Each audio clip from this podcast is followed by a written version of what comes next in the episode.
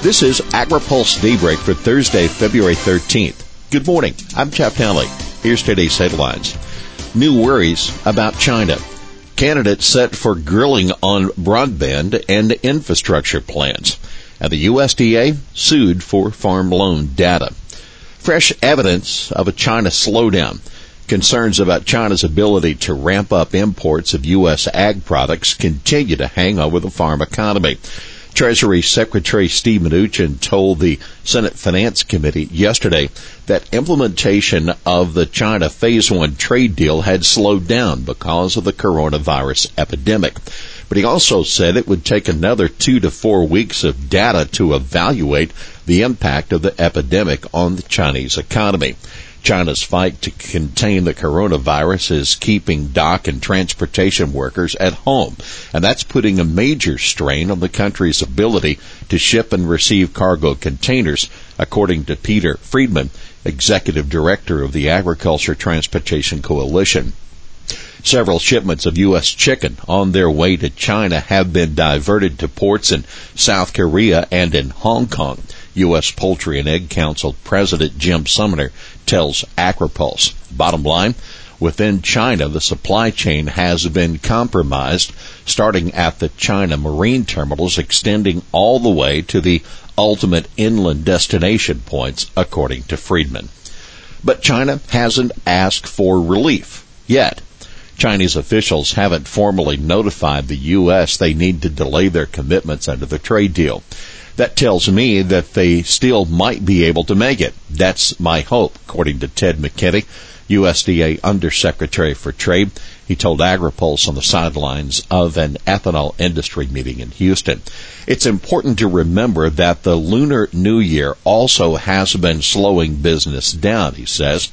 The only this last Monday did we start to get a read of how many people were back at work, and they were not at the numbers that might uh, have been the norm, McKinney said. Also take note, the chairman of the Farm Credit Administration, Glenn Smith, says it's way too early to know whether another round of market facilitation program payments are needed this year. Smith, who testified before the House Appropriators uh, yesterday, told AgriPulse that it will likely be this fall before it's really clear how farmers' 2020 crops will be affected by the Chinese agreement candidates set for questioning on infrastructure. Rural broadband is likely to be a major topic this weekend when at least four of the Democratic candidates appear at a town hall dedicated to discussing the nation's infrastructure needs. So far, former Vice President Joe Biden, former South Bend, Indiana Mayor Pete Buttigieg, Senator Amy Klobuchar, and billionaire Tom Steyer have confirmed that they'll participate in the forum it's being organized by the Association of Equipment Manufacturers and the other trade groups, as well as major labor unions. Why it matters? Well, journalists from the Wall Street Journal will decide what questions the candidates get asked. But the organizers hope to hear what the candidates plan to pay for addressing the nation's infrastructure needs, as well as what they'll do to build out rural broadband. Another big question what can be done to address the shortage of skilled U.S. workers? The forum is held in Las Vegas on Sunday ahead of the Nevada caucuses on February 22nd. Watch our campaign 2020 page at agripulse.com for a report on the forum. The Farm Service Agency has improperly withheld thousands of pages of information about how its farm loans are used. That according to a lawsuit filed in California federal court by the Public Justice Foundation and four other groups. The plaintiffs are seeking documents under the Freedom of Information Act on how loans have helped finance what they call a factory farm operations. The other groups suing the Center for Food Safety, Food and Water Watch, the Center for Biological Diversity, and the Animal Legal Defense Fund. Trump. U.S. still work on FTA with Ecuador. United States will be working with Ecuador to negotiate a new free trade agreement, perhaps using the U.S. Mexico Canada agreement as a model. President Donald Trump said yesterday during a press conference with visiting Ecuadorian President Lenin Moreno. The two countries have already been in talks in part of a Trade and Investment Committee, and an FTA could be finished soon, according to senior Trump administration officials. The U.S. is Ecuador's largest trading partner. Now keep in mind, the U.S. exported about $381 million worth of agriculture goods to Ecuador in 2018, and trade is increasing despite the fact that an Ecuadorian deal with the European Union puts some U.S. exporters at a disadvantage. That according to a USDA analysis. Ecuador is a significant buyer of U.S. soybean meal. That trade could have ended on December 31st when a tariff exemption was scheduled to end, but the country decided at the last moment to extend the exemption by five years.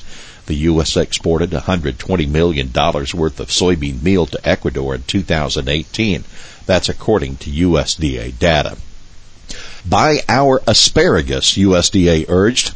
Michigan senators are asking USDA to buy three and a half million pounds of processed asparagus to help farmers that have been hurt by imports from Peru. Peru has disrupted the U.S. market, selling its processed asparagus at less than the cost of production, the senators say. USDA releases overhaul of regional conservation program.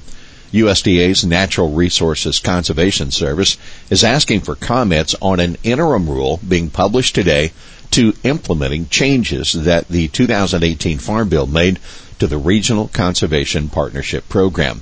What's new? Well, for one thing, the RCPP is now a standalone program with only two funding pools instead of three.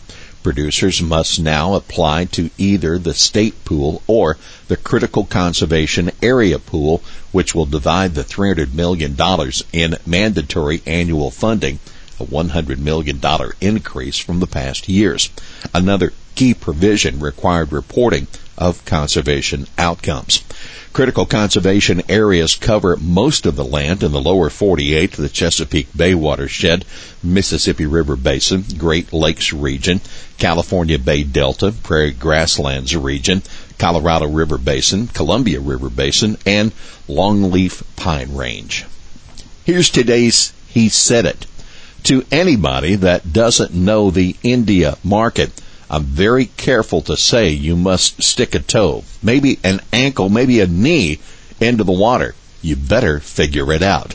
That Ted McKinney, USDA Undersecretary for Trade and Foreign Agriculture Programs at the National Ethanol Conference in Houston Wednesday on the importance of the Indian market. President Trump is traveling to India later this month. Well, that's daybreak for this Thursday, February 13th. Brought to you by Watkinson Miller and Dairy Management Incorporated. For the latest news out of Washington, D.C., visit agripulse.com. For AgriPulse Daybreak, I'm Chap Allen.